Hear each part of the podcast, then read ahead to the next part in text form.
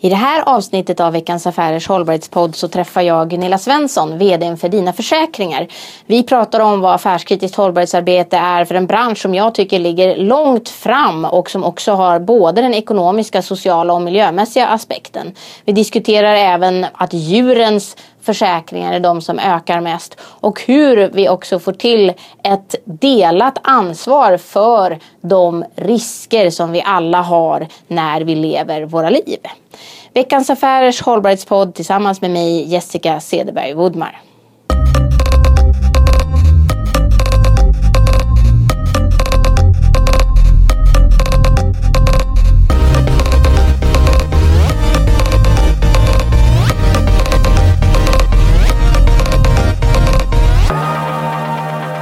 Välkomna till veckans Affärers hållbarhetspodd avsnitt 10. Jag heter Jessica Cederberg Woodmar och jag har jobbat med hållbarhet och kommunikation de senaste 25 åren.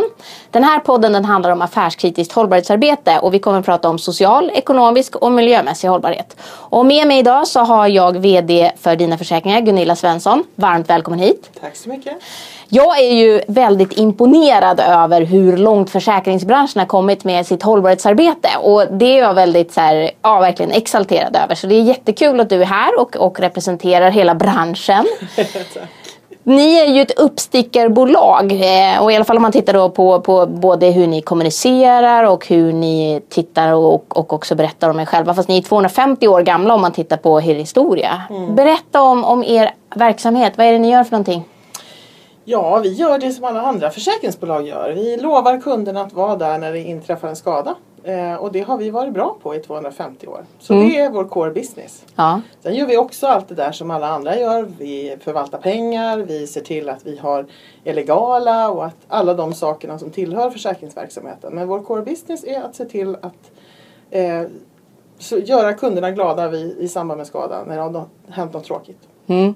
För när man tittar då på er som utmanare och som en del av det nya näringslivet och ni är 250 år gamla så ska man säga att ni, ni är sjätte största eh, försäkringsbolaget, eh, eller försäkringsgivare heter det. Mm. Inte försäkringsbolag, men försäkringsgivare i Sverige. Mm. Eh, och ni har eh, bolag som är utspridda över hela landet men det är också en det, det, du, du är VD för hela moderbolaget men sen finns det ytterligare, jag tror att det var 13 VD till. Ni är ganska många VD i ett bolag. Vi har en omvänd koncernstruktur kan man säga. Det ja. är de 12 bolagen som äger det bolag jag är VD för. Så moderbolag är vi inte utan vi är ett servicebolag. Vi är både försäkringsbolag och så är vi shared services för alla de 12 bolagen. Ja.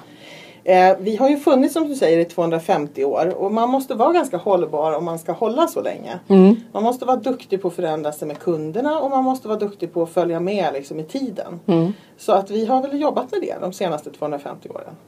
För jag tänker också på, jag älskar ju reklam. Jag tycker att det är eftersom jag jobbar med kommunikation och hållbarhet så tycker jag att reklam är ju ett sätt att verkligen koncentrera ner till vad är det man vill säga väldigt, väldigt kort. Mm. Vi pratade om PR i förra veckans podd men nu ska, liksom reklamen som ni har är ju också utmanande. Ni har bland annat reklamen när det är en pappa som kommer cyklande och ska hämta sitt barn på dagis mm. eller förskolan. Och eh, så här, han har ingen legitimation med så då måste han fylla i blankett A13, 14, 15 och så vidare. Alltså ni, ni driver lite grann med hur det är att vara kund hos en del andra bolag. Eh, och ibland hos oss också. Ibland hos er också, för det var ja. det jag skulle komma till. Så här, är, det, är det jätteenkelt att vara hos kund hos er? Eller har ni också massa ordning och reda och man måste fylla i blankett X och Nej, jag måste nog säga det tror jag att våra, eh, många av våra konkurrenter har kommit ännu lite längre än vad vi har. Mm -hmm. det, men för oss så handlar det där om en inställningsfråga. Alltså, vi mm. har vunnit eh, nöjd kundindex eller varit sämst tvåa de senaste åtta åren ja. har varit med. Och det säger någonting om att vi är duktiga på när det gäller. Mm. Och det är det som vi har som en utmaning att försöka väva in i vår enkelhet också. Vi, vi tror att vi överbrygger en del av blanketterna genom våra egna möten med kund. Men vi är absolut inte i mål. Så den här reklamen den sätter både varumärke men den hjälper också mig och andra VDR att driva utveckling internt i bolaget. Mm. För, för någonstans när man ändå utmanar sådär, säger att vi är enkla så, så måste du också liksom verkligen gå igenom i företaget. Och, men det jobbar ni med? Ja, vi jobbar med det. Och mm. det, det, det är tufft i ett digitalt landskap när både kunder och konkurrenter är duktiga på att göra saker snabbt. Och det kan man väl säga att är det någonting som kanske inte har präglat de första 250 åren så är det just att det snabba tempot Eh, det är en, en utmaning för oss. Eh, Ja. Men vi jobbar stenhårt med det och vi har som sagt varit sämst tvåa i den där nöjd kundindexkatalogen så någonting gör vi rätt där. Men jag tänker du koppla till, till den digitalisering vi ser i samhället och ni ändå väljer att finnas på flera orter i landet. Eh, och jag tänker ändå att när jag tänker på försäkringsbolag då vill jag helst ha så lite som möjligt att göra med dem därför att det precis som du säger, det är när det händer något. Eh, då vill jag i och för sig att det ska vara hur bra som helst men egentligen vill jag inte ha mer att göra för, för det är liksom elände eller, eller någonting sånt som är. Men hur, hur tänker ni då? Att man ska ha ett personligt möte eller att man ska kunna vara på nätet? Eller vad är det som styr er när ni väljer strategi där gällande just kundbemötande? Alltså, vi tror ju att vi är bättre på kundmöten därför att vi är ganska nära också fysiskt. Men vi kan ju naturligtvis inte vara bakom varje större sten. Det är det mycket som talar emot idag. Att Det är dyrt att driva olika, många kontor. Men vi har fortfarande väldigt många kontor om man jämför med våra konkurrenter. Eh, och det är väl det där med det personliga mötet i en skada. är viktigt fortfarande. Och, och speciellt när det riktiga katastrofer händer. Och då är vi nära. Och det har liksom varit affärsidén. Och det är omöjligt att digitalisera sig och tappa bort det där personliga mötet. Det behöver man behålla även i ett sådant arbete. Mm. Så för oss är det medarbetarna som gör skillnaden. Annars är skillnaden i villkor och omfattning och sådana här saker ganska liten mellan försäkringsbolagen. Det kan man, det kan man se i olika jämförelser. Utan det personliga mötet, det tror vi är det som är, är den stora skillnaden. Mm. Men Gunilla, om du skulle berätta om ert hållbarhetsarbete då. Alltså, jag har ju träffat dig några gånger tidigare och, och då pratar du om att personalen är viktig. Men om du skulle berätta om ert hållbarhetsarbete, vad är det då som, som är affärskritiskt hållbarhetsarbete hos er? Tror att det är ett förhållningssätt faktiskt kring vår affärsidé från början. Alltså det här med att vara nära på orten och att göra skillnad på orten. Att bry sig om där man bor, att eh, faktiskt använda sig av lokala kanske lite mindre entreprenörer när man jobbar och så. Det är ju en del utav hållbarhetstanken för oss. Där vi har funnits i så många hundra år som vi har gjort. Så det är en viktig del. Eh, sen har vi massvis att göra men det finns en stor vilja i att eh, Fairtrade kaffe-idén som jag har fått ifrån dig Jessica. Ja. Som jag har drivit hemma på vårt kontor. Jag berättade det för någon av de andra 12 vdarna sa det var ju självklart att vi ska ha Fairtrade kaffe. Så vi är små och vi kan också göra skillnad i att göra förändring ganska stort och ambitionen är hög. Däremot så kommer vi inte eh, i alla fall inte under överskådlig tid så här nu, börja certifiera oss därför att det tror jag är kraft som går åt fel håll. Jag skulle vilja att de här frågorna lever och att vi bryr oss liksom om den nära hållbarheten i vår, vår business. Men när du, när du tittar på, för försäkringsbolag är ju egentligen om det händer mig någonting, jag betalar en liten peng.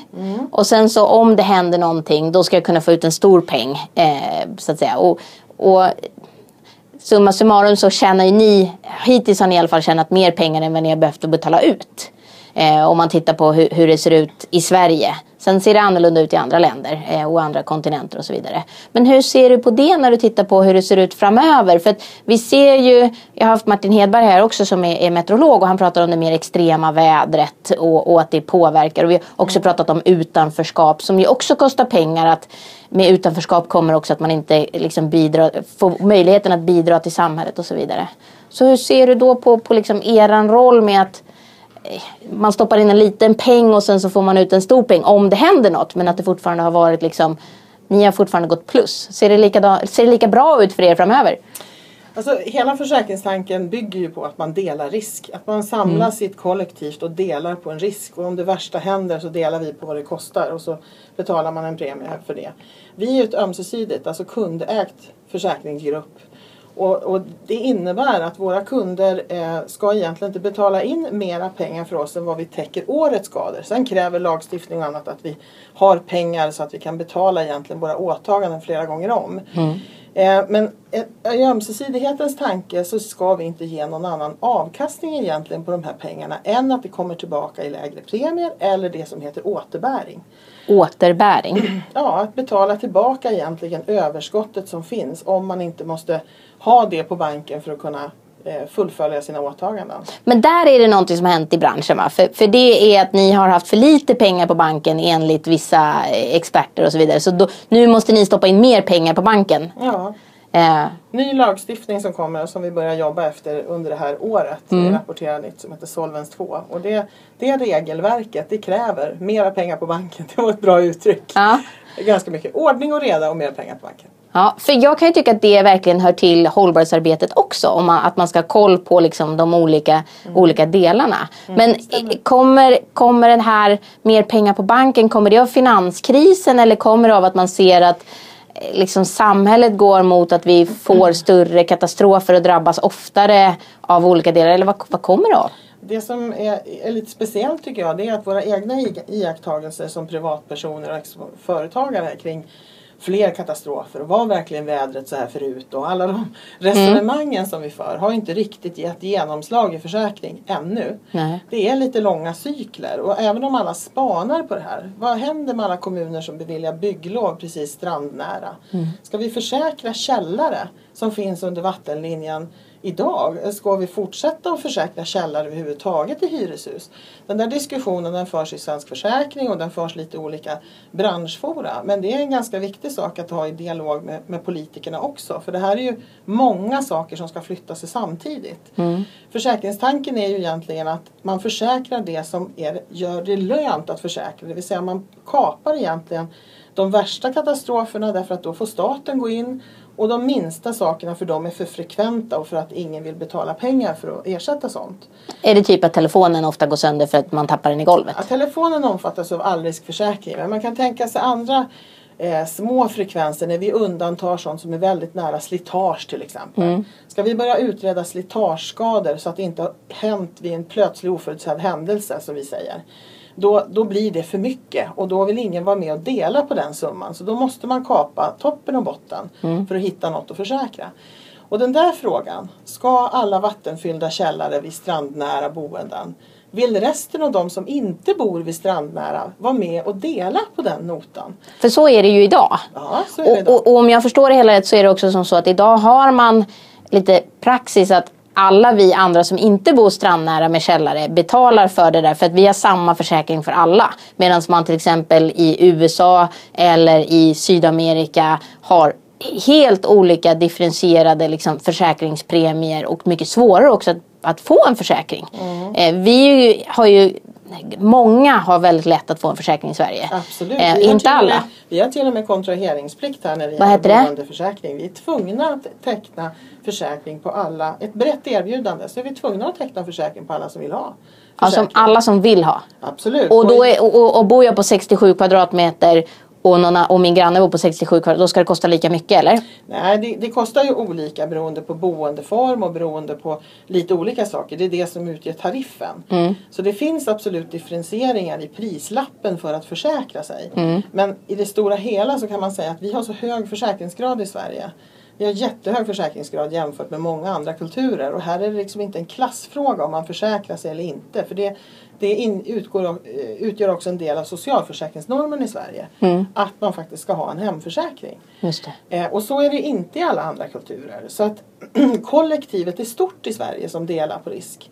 Men om det kollektivet börjar krympa eller om olika vill bryta sig ur och säga att vi är så himla säkerhetsmedvetna så att vi vill inte vara med och dela med de där andra slarvpällarna. Så, så jag vill slippa dem. Olika sådana försök görs hela tiden men det är otroligt stor bas som behövs för att kunna bära de riktigt eh, dåliga eh, sakerna som kan hända. Och jag blir jättenyfiken. Vem är det som tycker att de är så jätteordningsamma och noggranna och vill, och vill bryta sig ut? Liksom? Är det någon bransch eller är det? Ibland så genom åren så har det funnits, special, funnits specialförsäkring för läkare som ett eget kollektiv som drev okay. sitt eget bolag. Mm. Det fanns för helnyktra förut när man var övertygad om att de var inblandade i mycket färre skador än vad andra, andra var. Det har funnits över tid och man har velat selektera kanske en känslig fråga under en period var kvinnliga bilförare. Var de bättre eller sämre än män? Så det har fört sig till sådana här olika diskussioner över tid. Ja. Eh, och, men nu finns det också faktiskt lagstiftning som talar om att vi får inte eh, vi får inte tillföra saker i segregationen mellan män och kvinnor. Vi får inte köns, eh, könsbestämma premier till exempel. Det, och det handlar också om, om livs, eh, eh livslängd och sådana saker inom liv. Ja, vi får inte göra så. Eh, så att jag tror att det, det, ibland så skickar mina kamrater länkar till mig från olika typer av eh, crowdsourcade försäkringsalternativ från USA och säger Titta vad de gör här Gunilla! Ja. Det här har vi hållit på med i 250 år. Eh, för 250 år sedan så var det byn man försäkrade så långt som ögat kunde nå. Och så Ja. valde man också då. Visste man att någon var väldigt slarvig då ville man inte ha med den i det där kollektivet om huset brann. Fast alla drabbades av skada om det brann där i mitten. Så vi har ju hållit på med det här väldigt länge. Men det kräver en bas idag för att man ska utjämna risk. Ja. Men ökar risken eller minskar risken? Ja, det beror på vilket perspektiv du tänker. Det finns, det finns ett är lite aktuell diskussion om antalet råttor i Stockholm. Ja. Och det kan man fråga sig om den följer med antalet alla, alla människor. Man brukar säga att det går ett antal råttor på varje människa. Vi har stor inflyttning till Stockholm så det borde vara logiskt då att antalet råttor ökar också. Men då kommer det ju skador som handlar om, om ohyra som äter på saker och som ligger i förråd och så. Och där är ju reaktionstiden kanske i försäkringsbranschen att omedelbart ändra sig när ett sådant fenomen börjar öka lavinartat är inte jättebra. Så det är klart att i vissa aspekter så ökar risken när vi förändrar vårt samhälle och hur vi har det. Eh, i, i, jag ska inte säga att den minskar egentligen någonstans men människors förhållande till mobiltelefonen till exempel. Där har vi en konkurrent som brukar berätta hur många allriskskador som dyker upp när det kommer en ny iPhone-modell. Eh, och, jag är, och, och det kan ju mycket väl vara så att, att det händer. Men sen kan jag tycka så att det handlar också om det handlar om liksom att, att eh, se på alla kunder utifrån att Men du menar att eh, när det kommer en ny modell, eller den, det bolaget då gissar jag på, menar att varje gång det kommer en ny telefonmodell så går väldigt många gamla telefoner sönder precis i- anslutning till det. Så att tyvärr så gick min telefon sönder nu. Jag vill ha ut pengar på försäkringen så att jag kan köpa och då måste jag köpa den nya. Är det det som händer? Och den typen utav, om, om, om man, ser att det är sant i samhället så är det klart att den typen utav skador de kan ske på grund utav en storstadsanonymitet. Om man försäkrar sig i en väldigt liten grupp så är tendensen kanske att ringa om det där precis när det kommer en ny iPhone-modell ganska liten för att vi känner varandra och vi vet hur vi beter oss. Så anonymiteten i stora, i stora eh, människokluster påverkar naturligtvis en sån sak som försäkring också. Ja. Ehm, så. Men jag tror inte själv på att hålla på att dela upp oss i mindre och mindre grupper. Jag tror inte att, dels tycker jag att det går på skrå med hela försäkringstanken. Eh, och och jag, jag tror hellre på att ett samhälle mår bra utav att ha en stor bred bas som man delar risk på. För det är en viktig del av samhällsbyggnationen att människor har hemförsäkring. Men jag tänker ändå på då att om ni då är ett bolag och så finns det ju massa olika försäkringsbolag i, i Sverige.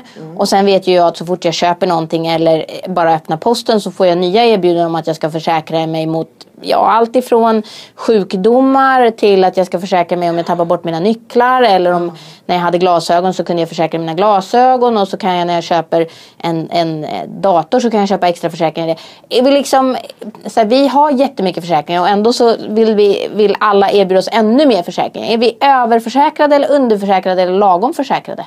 Jag tror att vi har saker som Ja. är överförsäkrade faktiskt. Okej. Varje gång man köper de här extra försäkringarna för, för iPaden eller för glasögon eller så. Så är det klart att man har en självrisk på sin hemförsäkring som är mellan 1000 eller 2000 kronor. 1500 är ganska vanligt.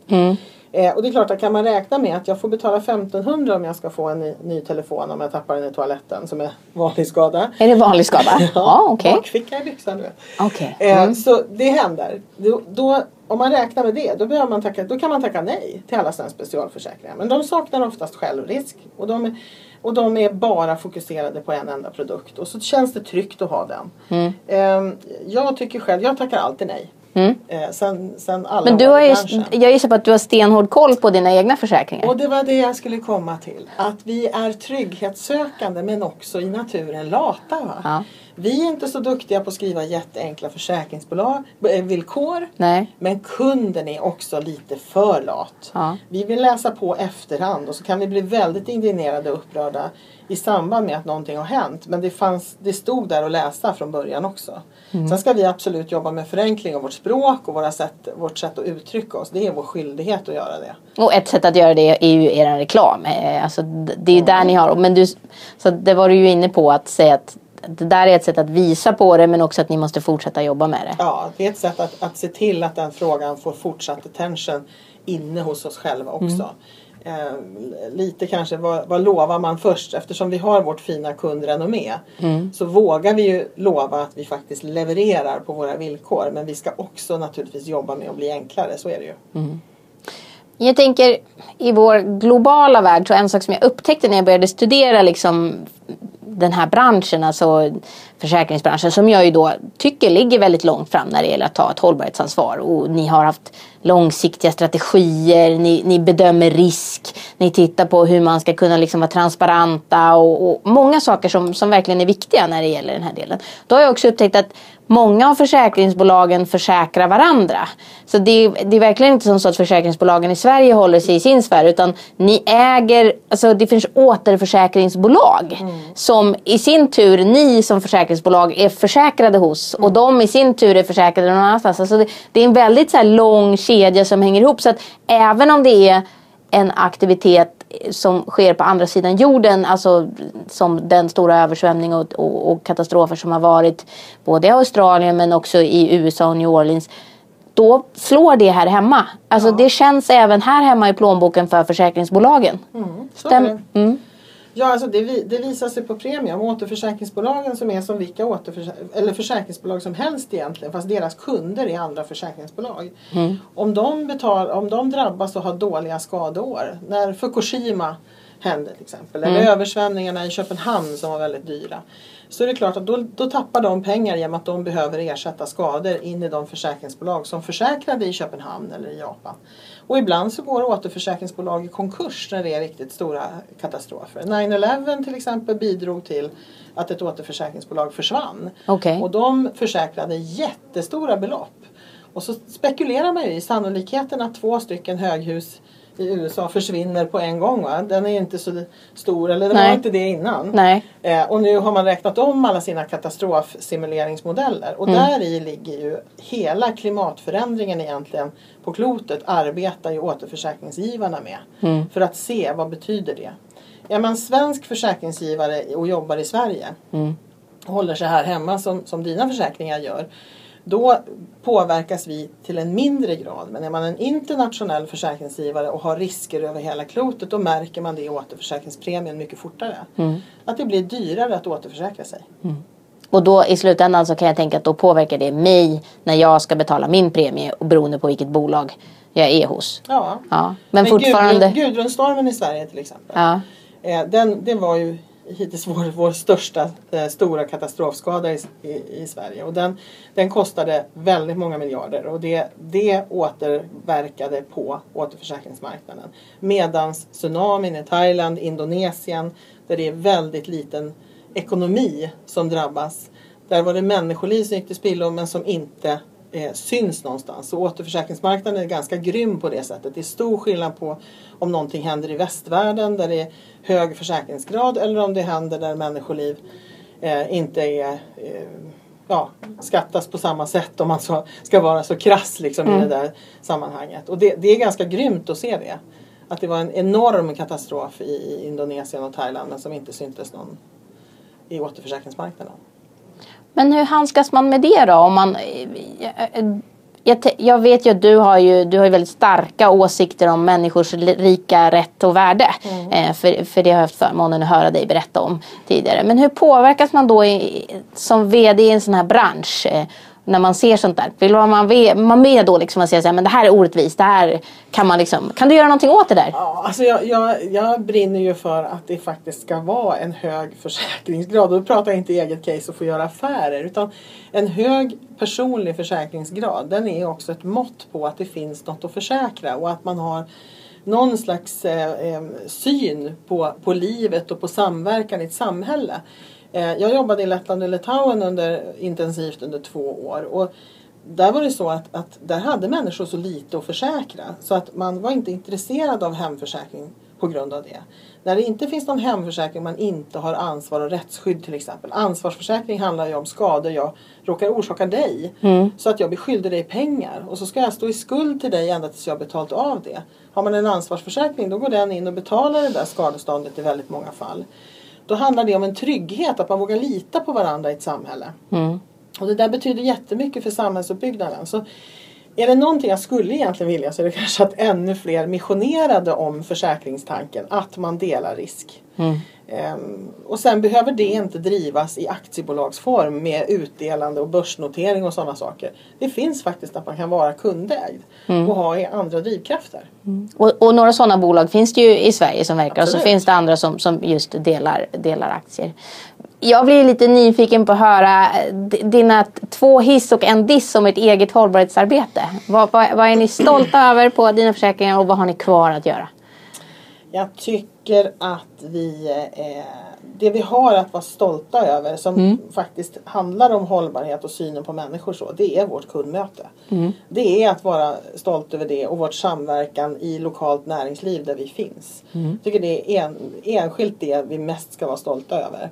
Vi är också en relativt stor, vi, lantbruksmarknaden i Sverige har vi ganska stor andel av jämfört med vår lilla marknadsandel i övrigt. Ja. Så det är vi också väldigt stolta över, att jobba eh, nära Sveriges lantbrukare och vara en konkurrent där. Det, det andra eh, saken som jag tycker att vi, nu kanske jag bara sa en hiss förresten. Ja, alltså du var stolt över kundbemötandet och att ni var stora på lantbruksmarknaden. Det kan vara två hiss. Ja, det kan vara två hiss. Vad Ja. snäll du är. Ja.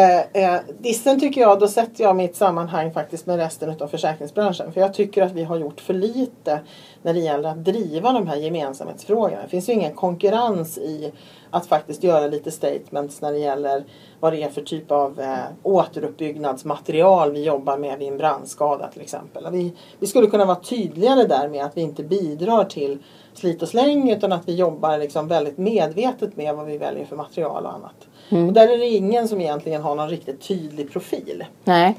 Eh, och det skulle vi som bransch kunna faktiskt ha för då skulle vi göra stor skillnad. Jag tycker inte att det riktigt är en konkurrensfaktor.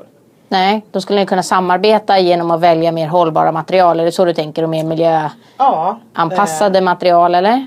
Det är ju lite så, ja absolut. Och det, det är, ju, är ju så med försäkringsbolag. Att det, jag brukar skoja och säga att det är ingen som går och lägger sig på kvällen och önskar att det ska öppnat ett nytt försäkringsbolag dagen efter. Och det är ingen som riktigt gråter om något försäkringsbolag försvinner heller. För vi är det där bolaget man ringer till. Det är en bransch man ringer till när det har hänt någonting tråkigt. Ja. Och man är där till nöd och tvungen och de där pengarna ser man inte ryken av. Och händer inget trist då har man ingen anledning att ha kontakt heller Nej. Givet det där som både är en fördom och en sanning så tycker jag kanske att vi har också ett, ett behov av att placera oss som den samhällsbärare som vi faktiskt är, är just i den här ekvationen av att allt betyder något. Jag, jag tänker, du, du sa själv att du hade jobbat två intensiva år i, i Baltikum. Eh, och när vaknade ditt eget liksom, ansvarsarbete? Ehm, jag är bondbarn från en liten by i Härjedalen. Ja. Jag tror att jag har levt i det faktiskt. Alltså nära liksom det här att det är cirkulärt och går runt. Att man är noga med att ta hand om saker och att man inte bara kastar bort utan att man kanske lagar och fixar. Så.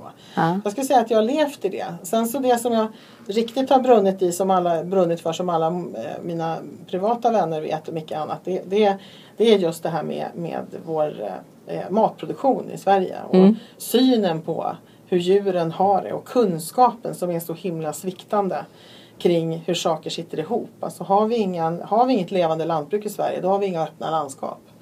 Nej, och då har vi inga, inga fåglar och inga insekter och inga träd och ingen frukt och inga grönsaker. Alltså det, det hänger ju verkligen ihop. Det hänger verkligen ihop. Och det, det, det tycker jag är viktiga frågor att tänka på i vardagen. Men inte göra det så tungt. Det är därför jag, jag gillar samarbetet med dig Jessica. För att du, du är duktig på att ingjuta lite hopp i att allting betyder något. Ja. Och det tror jag är ganska viktigt. Ja, För det var ju där vi pratade om, om kaffets betydelse och, och vi har ju haft eh, Björn eh, som har, har grundat Barista Fair Trade Coffee här. Och vi har pratat om att kaffet gör väldigt stor skillnad. Det är ju en väldigt handlad råvara så det, det spelar ju roll då vad man väljer om man väljer etiskt eller ekologiskt eh, kaffe på det sättet då.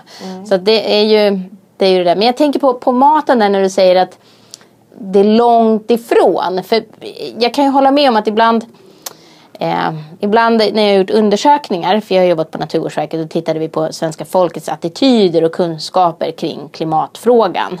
Och också kopplat till mat. Och så tittade man då på om man, hur ofta man åt kött. För det är en väldigt het fråga. Och så pratade man om det. Och sen så när man fick fylla i de här papperna, eller när, när svenska folket fick fylla i papperna. Så, så fyllde man i att man åt kött ganska sällan. Men då var det många när man sen frågade som tänkte på kött som en hel köttbit. Man tänkte inte på kött som att man hade liksom pålägget i form av, av skinka. Det var inte kött. Eller eller att man åt liksom köttfärs. Var ju liksom, det var ju fortfarande inte en processade köttbit. Produkter. Nej precis, alltså ja. processade produkter. När man åt köttfärsbiffen liksom, som man köpte färdig eller hamburgaren så var det inte riktigt på samma sätt. Liksom. Jag tänker kopplat till försäkringsbranschen då så blir det ju. Jag tycker fortfarande att det är långt bort. Liksom, för jag tänker ju inte på försäkringsbolaget mm. som du själv säger. Ser du liksom när ni jobbar med den bryggan att få folk att liksom oftare tänka på er hur, ser du några likheter då med, med kött och med mat och liksom hela den delen? Eller? Jag, har inte, jag har inte tänkt på det faktiskt ur ett livsmedelsperspektiv. Men, Nej. men eh, senast lunchen jag kom från innan jag kom hit mm. så, så pratade vi kring vad kan man göra för skillnad när man till exempel sponsrar en, en eh, hall. En hockeyhall. Ja, eller en, du menar en, en, en idrottshall alltså? En idrottshall. Mm på något sätt. Kan man som sponsor lägga sig i frågan om det är rättvist mellan tjejer och killar i idrotten till exempel. Mm. Det är typiskt en sån där fråga tycker jag som också handlar om allas vår närmiljö och betyder någonting. Mm. Alltså att alla faktiskt har en, en kan ha tillgång till, till en fritidssyssla om man är ung och att man faktiskt inte gör skillnad mellan tjejer och killar och lite sådana saker. Det har vi pratat om. Mm. Kan, vi göra, kan vi göra någonting där? Kan vi liksom använda sponspengar för att varumärket ska synas fast också lägga till och addera en dimension? För att alltså ställa sig... krav ja. E- egentligen. Vi ställa betalar krav. om ni gör som så att det blir lika. Och att man inte bara nöjer sig med att få upp sin logotyp någonstans utan att man faktiskt också lägger sig i lite att, det, att man lirar på samma grund helt enkelt. Mm. När det gäller livsmedel så... Ja, det, det, är lång, det är min tanke som svävar där Men jag dit. tänker att livsmedelsproduktionen, mm. alltså, alltså bönderna mm. i, i, Sverige och vad, vad man kan jobba med i skadeförebyggande arbete och sådana saker som försäkringsgivare. Det spelar också roll. Mm. Och där har vi väldigt många lantbruksansvariga. Det är väl kanske de mest dedikerade medarbetare vi har i dina försäkringar. De jobbar jättenära sina kunder, de har dialog hela tiden. Bygger de någonting nytt så vet vi det samtidigt som de börjar bygga. Mm. Alltså det är ett väldigt tajt samarbete mellan försäkringsgivaren och den försäkrade. Det är svårare att göra det när man kanske vill försäkra cykel och iPaden och telefonen. Det är svårare att vara närvarande på det sättet då. Mm. Ja det är klart. Det är då har man ju sitt papper och så fyller man i det och man kan fylla i det på nätet eller så ringer man mm. eller så, mm. så kommer det automatiskt. Mm. Eh, beroende på hur man, hur man har det då. Så det, det är väl, det, ja. Men jag tänkte på om du ska spana och titta på en så här hållbarhetsspaning utifrån ditt perspektiv. Vad ser mm. du för trend då eh, inom hållbarhet? Jag tycker att, att det om jag, om jag backar bandet lite så fanns det ett, ett återvinningsförsäkringsbolag där jag arbetade tidigare som arbetade med att ta hand om, om bilhandlarnas eller bilproducenternas stora eh, tunga ansvar för att ta hand om bilarna när de ska skrotas och så skulle man försäkra bort den risken.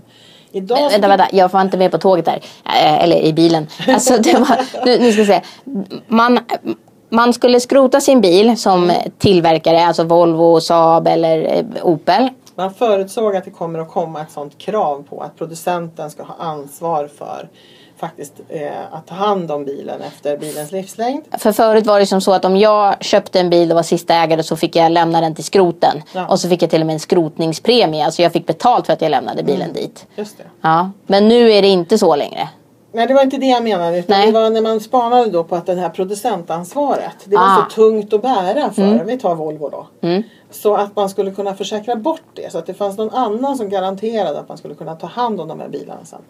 Om man sätter det i dagens ljus och säger att vi är intresserade av att ta hand om råvaran som ingår i den sak jag har producerat. Alltså det som heter cirkulär ekonomi som jag mm. försöker att lära mig mer om. Mm. Det tycker jag är en viktig hållbarhetsspaning. Alltså att det faktiskt finns ett intresse hos producenten. Och inte att någon annan ska leva i någon annan del av kedjan och ta hand om problemet. Utan det är inte ett problem för mig längre utan det är en möjlighet att få tillbaka min brödrost så jag kan göra en ny brödrost och sälja den igen. Det är en resurs och en tillgång. Ja. ja. Nej, men det... Eh, och den, det tycker jag är någonting som jag hoppas liksom sätter sig stenhårt. Det är lite som Min mormors eh, ursköljda plastpåsar som jag störde mig jättemycket på när jag var tonåring. Okej. Och tyckte att åh gud så jönsigt att stå och skölja dem där och ta bort pälssockret från bullarna som har legat där i. Ja. Men idag är det ju egentligen när man står där med sina fina ziplock-påsar så Ja. börjar jag också. Det är kanske ett ålderstecken. Jag har svårt att kasta dem i soporna utan att fundera på dem. Går de att använda några gånger till? Ja. Eh, och det, det är väl också tycker jag en, en trend. Man är inte oberörd av den allmänna diskussionen i samhället kring att vi, vi måste vara resurssnålare. Nej, och det måste vi ju verkligen vara för vi har ju begränsat med resurser. Och, och, och som jag, jag, jag ty, håller verkligen med dig om att alla de där sakerna, produkterna är ju en råvara eh, som man kan återanvända flera gånger om. Och tittar man till exempel på mobiltelefoner eh, som vi ju äger flera stycken av. Eh, väldigt många fler än vad vi behöver och vi har en tendens till att lägga dem i byrålådan. Eh, så är det ju som så att där finns det väldigt mycket resurser, sällsynta jordartsmetaller och guld och annat. Till och med så, så bra så att det tjänar, man tjänar på att återanvända, alltså bara utvinna det ur dem tjänar man väldigt mycket pengar på. Se, nu drabbades jag av dåligt samvete här. Jag har säkert fyra i lägenheten. Ja, i, i, i, i byrålådan. Jag tror att, att det var någon sån här undersökning som visat på att det ligger runt fem eller sju stycken hemma i varje byrålåda. Och det där innehåller ju massor med resurser som, som är väldigt kostsamma. Eh, och som också är kostsamma ur, inte bara att vi gräver upp dem i jordskorpan men också kostsamma för där de grävs upp så är det inte så schyssta förhållanden. Alltså de, de sociala och miljömässiga förhållandena är väldigt dåliga för de som jobbar på de här ställena. Så det är ju det är resursslöseri verkligen i allra högsta grad. Men hur tror du det påverkar er bransch då? Att man ser att resurserna liksom... Ja, jag tror att, alltså om, man, om man tar något väldigt konkret så kan man väl se redan nu tendensen till att människor ser annorlunda på bilen till exempel. Som är en ganska stor försäkrad produkt i Sverige. Mm. Ska säga, det är minst 50 procent av hela, av hela privatkundsmarknaden. Eh, börjar man inte ha körkort utan man faktiskt beter sig annorlunda då får det en det påverkar på hur mycket bilar som säljs. Människor skapar bilpooler och blir en del av det och det påverkar vår marknad. Så det påverkar businessen överhuvudtaget. Jag skulle säga att Uber som faktiskt har Uber pop-up där man kan anmäla sin bil till att ta människor från Södertälje när man ändå är på väg till Norrtälje. Jag skulle kunna ta med mig två stycken och registrera mig där. Kommer också påverka. Eh, Airbnb, att hyra ut sin bostad, det är också någonting som händer här och nu. Och lå- tar jag in människor i min bostad och låter dem vara där och ta betalt för det. Jaha, då har jag bjudit in dem. Om någonting händer där då? Vad händer med försäkringen då? Alltså, Ja, vad händer med försäkringen då? Ja, jag har faktiskt inte ett konkret svar till dig nu. För Nej. jag hade inte tänkt att, att svara, svara på, på enskilda skadeärenden. Men Nej. just det här att de här samhällsföreteelserna som går ganska snabbt. För tre år sedan fanns inte Airbnb. Eller de kanske startade då. Men Mm. åtminstone inte för fem år sedan. Nej.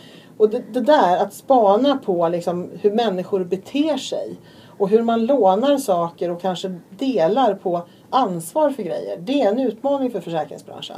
Vi vill gärna veta vem som äger grejer eh, och liksom vara noga med det. Vem har ansvaret hit och dit. Och det, det är ett förhållningssätt som det tar en stund att faktiskt gnugga bort. Ja. För jag tänker att om jag lånar ut min bil Mm. eh, och den blir krockad.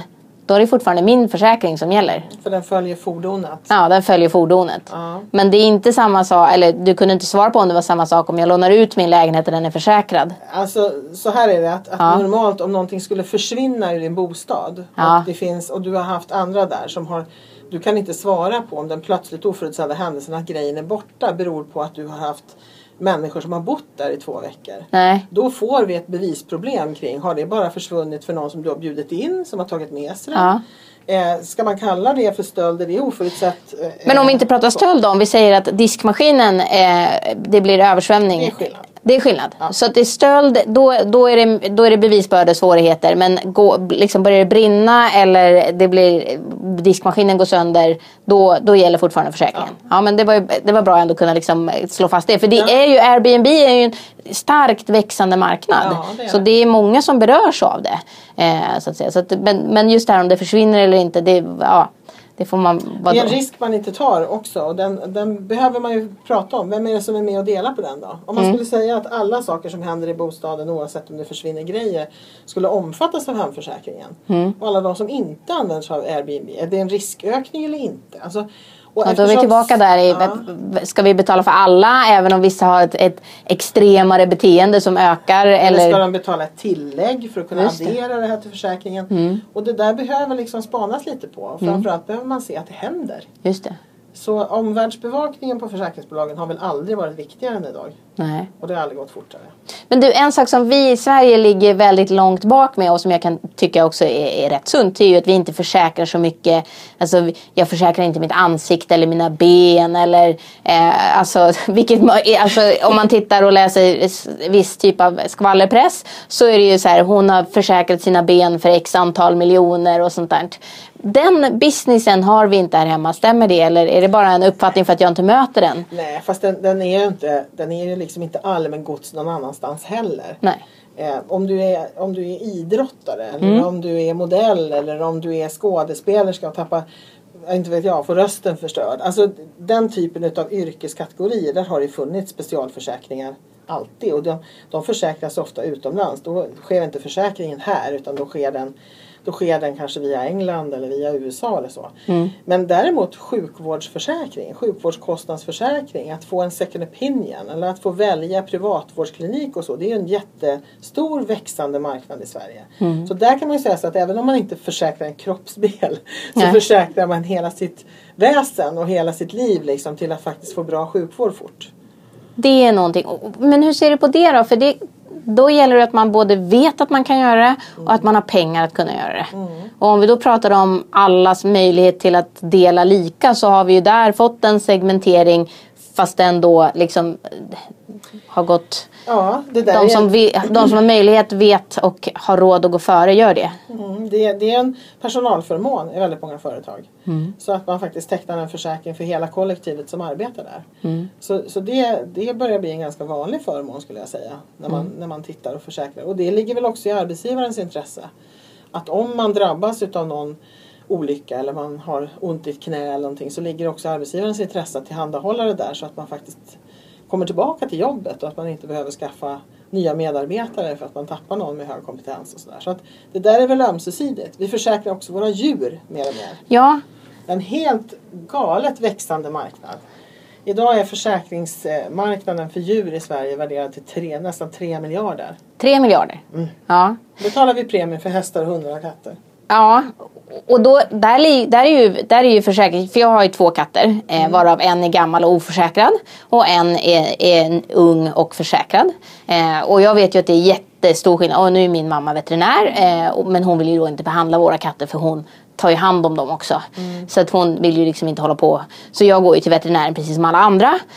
Men jag vet ju att det är väldigt stort, alltså om, om hemrisk, självförsäkringen är låg eh, mm. så är det ju jätte jättehögt glapp upp till hur mycket man får betala när katten blir sjuk. Mm. Eh, tills liksom försäkringen går in och täcker det. Mm. Alltså det ligger på 5-6 tusen eh, så att säga, som, som man måste själv betala för att, göra, för att få den vården man behöver.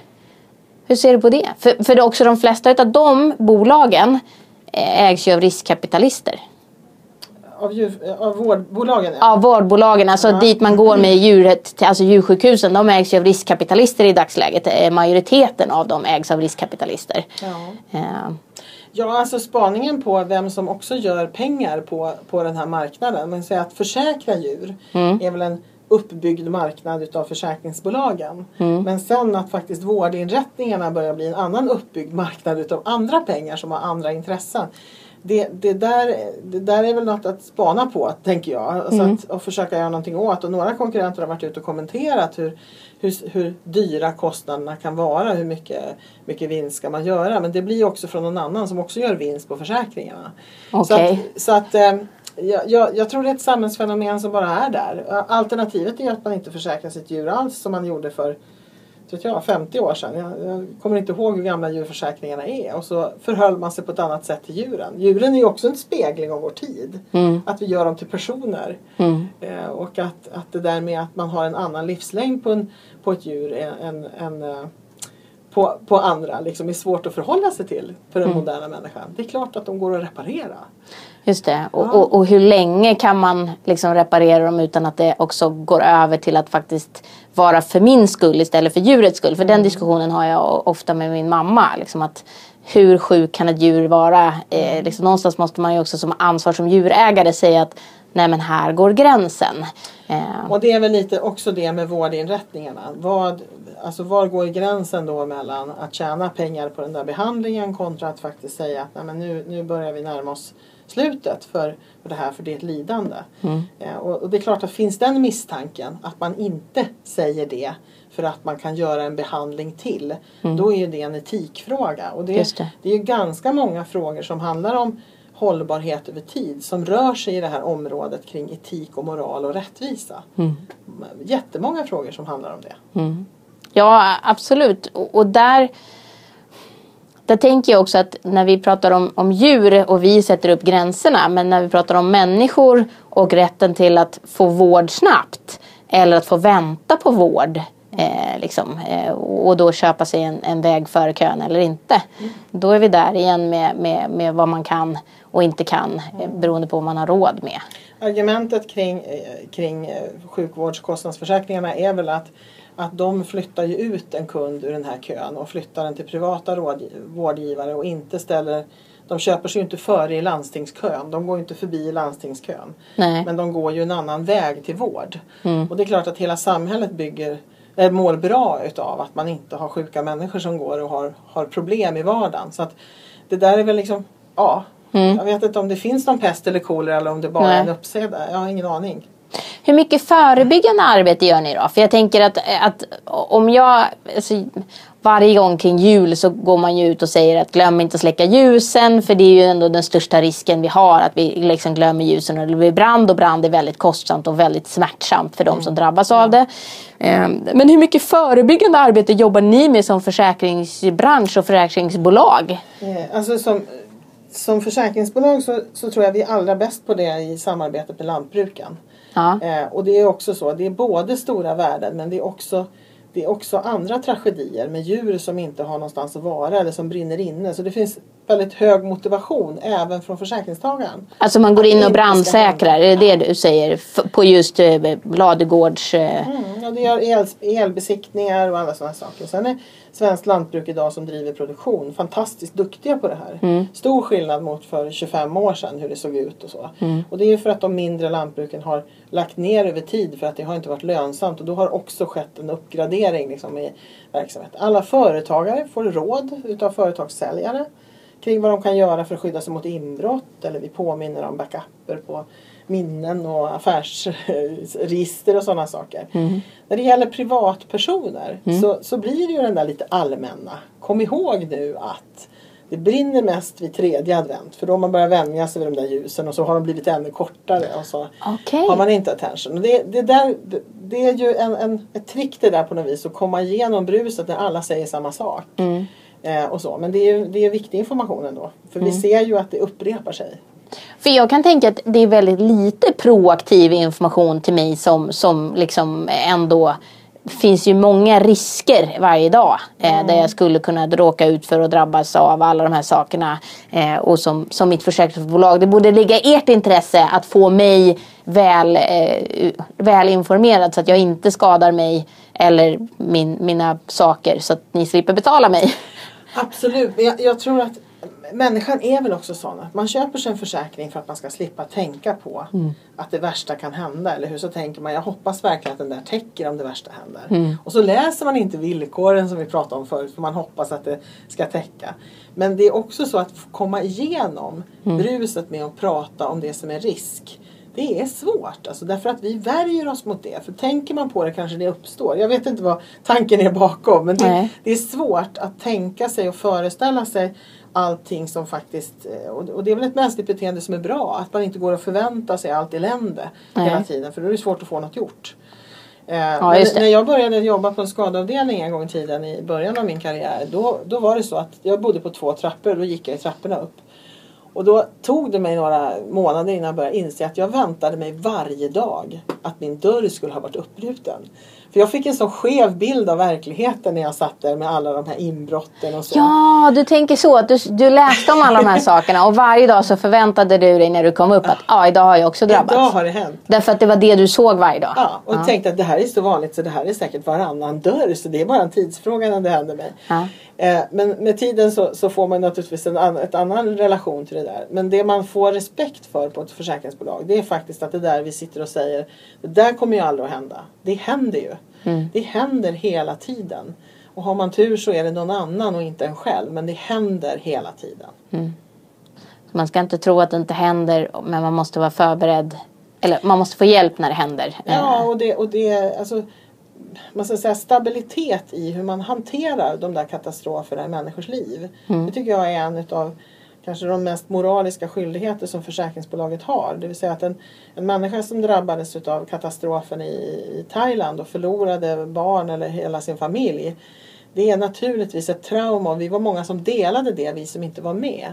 Men den katastrofen om man jämför med en person som har en släkting som går bort på en annan, i ett annat ärende någon annanstans på en semesterresa där de var på tu hand är lika fruktansvärt för den människan. Och där får man inte hålla på som försäkringsbolag och som, som företagare att dras med i att det är många spaltmeter i tidningarna på en sån händelse. Utan vi måste liksom vara stabila och faktiskt hantera varje kund med samma respekt. Och det, det, det tycker jag branschen har varit väldigt mycket bättre på i tsunamifrågan. Men kanske vi var överraskade i, i um, Estonia-fallet. Vi lärde oss en hel del på det. Men det är också, tycker jag, att vara hållbar över tid. Att man faktiskt står för någonting. Hur man möter kund, hur man beter sig. Det är, det är viktiga frågor. Mm. Vad har du för inspiration då? Eh, för du är ändå så här, en stark eh, VD och du styr ju bolaget, vet du vad du vill. Du ligger bakom liksom att trycka på att ni ska göra de här sakerna, bli bättre, enklare, utmana och så vidare. Vad ger dig inspiration? Vem inspireras du av? Eh, och vem? Det är ju jättemånga. Ja. Alltså det, det, Ja, men specifikt inom hållbarhetsarbetet då? Ja, inom hållbarhetsarbetet så har du varit en stor inspiration. Får man säga så i podden? Ja, det får man. Tack så Eh, mycket. men jag, jag, jag tycker att det, det är härligt med någon som kommer med ett nytt angreppssätt i den här frågan som ibland kan bli så väldigt tung. Och jag har gått igenom hela det här som jag kallar för certifieringsträsket. Om man Mm. säga så. Som där, där alla frågor plötsligt blir lika viktiga oavsett vad det gäller för något så har man bara ångest över att man gör fel. Mm. Att istället driva på det som gör rätt det tycker jag är så mycket mer framgångsrikt och det gillar jag stenhårt. Sen är inspirationen alla som vågar tänka annorlunda. Eh, och, det, och det finns ju massvis med sådana människor. Det finns massvis med människor som gör viktiga upprop liksom och, och ber om andras attention. Jag tänker på Rock the Socks och hela liksom det. Rocka sockarna det, det var en sån här fantastisk sak tycker jag. Som man kan säga så här, "Ah, spelar det någon roll med alla de där bilderna? Ja, jag tror att, att det faktiskt spelar roll. Vi, Ja. vi håller på med lika behandlingsarbete inne i, i, i Dina Försäkringar AB just nu. Och, och det här att man faktiskt kan associera till saker som händer runt omkring. Man blir väldigt mycket mer medveten om saker när man spanar. Så det tycker jag ger mig inspiration. Och, och det ska ju sägas att vi träffade varandra på en föreläsning som jag berättade om min bok och sa att jag tycker att försäkringsbranschen är, är sjukt bra och, och ligger långt fram och så vidare. Och då träffades vi första gången. Så det är så som vi har träffats på i olika typer av, av det. Så jag, jag är ju glad över att du säger det för jag tycker ju att, att försäkringsbranschen är inspirerande att titta på för att ni har kommit långt och också just att man har tänkt strategiskt igenom många delar. Men jag ser också att självklart har ni precis som alla andra utmaningar kvar. Eh, och jag, jag tänkte också på det här med rocka sockorna. Som, det hade ju också olika strumpor och, och det uppmärksammades ju. Det, var väldigt, det är väldigt visuellt och synligt. Eh, men om du tänker på, på försäkringar och på framtiden och så här, Ser du att vi, har du något tips till oss privatpersoner? Är det något så här, vi borde gå hem och göra nu liksom, för att bli ännu mer hållbara eh, när det gäller just försäkringar? Åh, jag, jag, jag tycker faktiskt, och det kanske kommer att låta jättetråkigt, men jag tycker att alla skulle unna sig och bläddra åtminstone i sitt eget hemförsäkringsvillkor. Ja. Eh, och titta lite på hur det är uppbyggt och hur det ser ut. Sådär. För det kan vara en lite bra försäkran för sig, för sig själv. Vad ska man ha koll på då? då? Vad ska man liksom hålla ögonen på? Är det, är det hur mycket man har rätt att få ut eller är det vilken typ av skada det täcker eller vad ska Ja, man tycker- kika på? Då tycker jag så här, om, om man vill läsa någonting som ger snabb payoff direkt då. Mm. Så är det det som står under, under eh, rubriken undantag. Undantag. Ja. Och så behöver man inte ägna sig så mycket åt det som det omfattar för det kommer inte att vara ens egen problem att förstå. Nej. Undantag är bra att läsa. Ehm, sen vet man ju att och det vet vi också att ju, ju större katastrof som händer kunder Mm. ju bättre betyg får försäkringsbolagen. För vi är riktigt, riktigt bra på att ta hand om och det gäller hela vår bransch. På faktiskt saker som händer när det är katastrof och det brinner eller hela huset står under vatten eller vad det nu kan vara för någonting. Mm. Och, och då, då levererar vi allra bäst skulle jag säga. Eh, så att, för då, då är det också så att alla små frågor försvinner. För då vet man också vad som är riktigt viktigt att sätta igång. Just det. Eh, och det är kanske så att allas motivation till att prata om en reva i sidenpyjamasen, är det en allriskskada eller inte? Det blir också så att det sänker Men på allvar, kommer det upp, kommer det upp liksom? Ja. Att, att jag, jag, jag ringer till dig och säger att jag har fått en, en, en reva i min sidenpyjamas Mm. och jag vill ha ute på försäkringen. Ja, man köpt en sidenpyjamas för, för 6 000 kronor då någonstans med ett speciellt märke och det blir så. Så kanske man diskuterar den utifrån det perspektivet. Det har hänt. På, på riktigt? Ja, men den moderna människan har väldigt höga krav på vad att någon ska bära eller hjälpa till när någonting händer. Och det är väl en annan insikt man har i försä- från försäkringsbolags perspektiv. Nämligen att det som händer i vårt samhälle i stort, alltså allmän kriminalitet, att någon bryter sig in i ens hem och stjäl saker så är det en kränkning och det, det är jobbigt att hantera och så.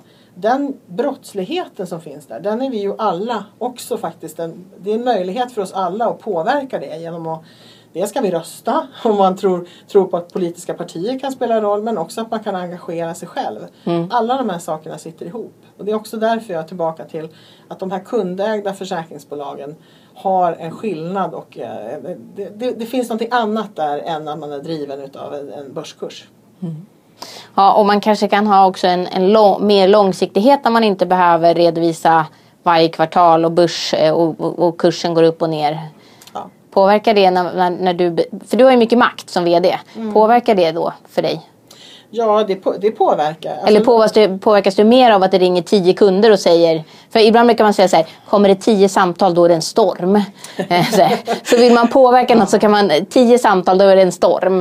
Ja, alltså, har man, vi, vi har ju fläckvis över landet extremt höga marknadsandelar och när det var översvämningar eh, i, i eh, Kvänum då fick vi 200 skador på dygn på en och samma plats. Okej. Eh, och då kan man säga att eh, då vet jag att Länsförsäkringar som är en stor försäkringsgivare i, eh, eh, i Bergslagen. De fick 200 skador i branden i, i Västmanland med, med omnejd. Så då förstår ni liksom då förstår du eh, talen där. Va? 200 i ett översvämning på en ganska liten ort som Kvänum.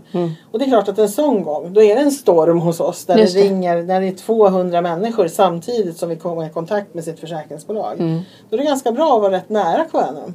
Och faktiskt kunna skicka dit någon som också kan prata om, om vad som händer. Så det, det, sådana gånger då fungerar vår affärsidé med att ha många kontor. Och så är det att vi faktiskt finns på 55 platser i Sverige. Det betyder någonting de där gångerna.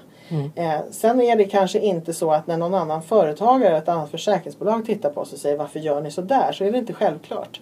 Styrs man inte då av kvartalsekonomi då, då är det en, en av förklaringarna till att man har de där kontoren. Just det. Ja. Eh, Gunilla, det har varit väldigt trevligt att ha det här. Jag har en ask här eh, med, eh, man kan kalla det för lite utmanande strategiska frågor som, som gäller eh, eh, filosofiska frågor. Eh, jag har fått den av Magnus Lindqvist som är futurolog och framtidsspanare. Eh, och du får ta ett kort och läsa vad som står på kortet. Det är så svarta kort och så får du säga vad det står och så får du, får du reflektera kring vad det står. Vad står det på kortet? Give the game away. Give the game away. Alltså ge bort spelet. Eller ge bort din, din trumf. Eller Ja, det måste nästan vara det va? Ja. Ge bort trumfen. ja. Eh, oj, Eh, det var ju svårt att associera till. Eh, give the game away. Ehm, då säger jag så här att jag tror att, eh, och nu pratar jag utifrån dina försäkringar perspektiv. Jag tror att vår trumf det är fortfarande våra medarbetare och våra människor som jobbar i vårt bolag. Och det är väldigt svårt att kopiera det. 250 år betyder ganska lite ur ett företagsperspektiv om man inte är här och nu. Eh, människor över tid betyder ännu mer på e- enskilda såna här för, företagsidéer eller annat. Så att eh, det är vår trumf att vi har så bra människor. Mm. Hur många är det som, som rycker i dem då? För försäkringsbranschen är ju inte särskilt stor. Har man den kompetensen så har man ju ganska lätt. Kanske outar mig nu. Så att Eh, det var väl lite som du började med att beskriva eh, bolaget som jag arbetar för. Det är ett uppstickarbolag och vi har turen att det är många som vill jobba hos oss. Och så ska mm. inte jag överskryta om det för det är klart att vi tappar medarbetare som går vidare till annat också. Men jag, jag tror att, att um, det vi erbjuder det är att få jobba på bredden. Just därför att vi är små. Mm. Det är också det som är jobbigt hos oss. För att det är svårt att hitta någon annan som borde. Mm. Utan man får göra mycket själv. Men det är också det som är utmaningen och roligt. Så att vi, vi har fördelen av att vi, vi har lojala medarbetare med gott om utveckling. Ja, och, och då kan man give the game away, alltså ge bort trumfen. Och din trumf är personalen. Ja. Gunilla Svensson, VD på Dina Försäkringar. Stort tack för att du kom hit och pratade hållbarhet eh, tillsammans i Veckans Affärers hållbarhetspodd. Tack så jättemycket för att jag fick komma.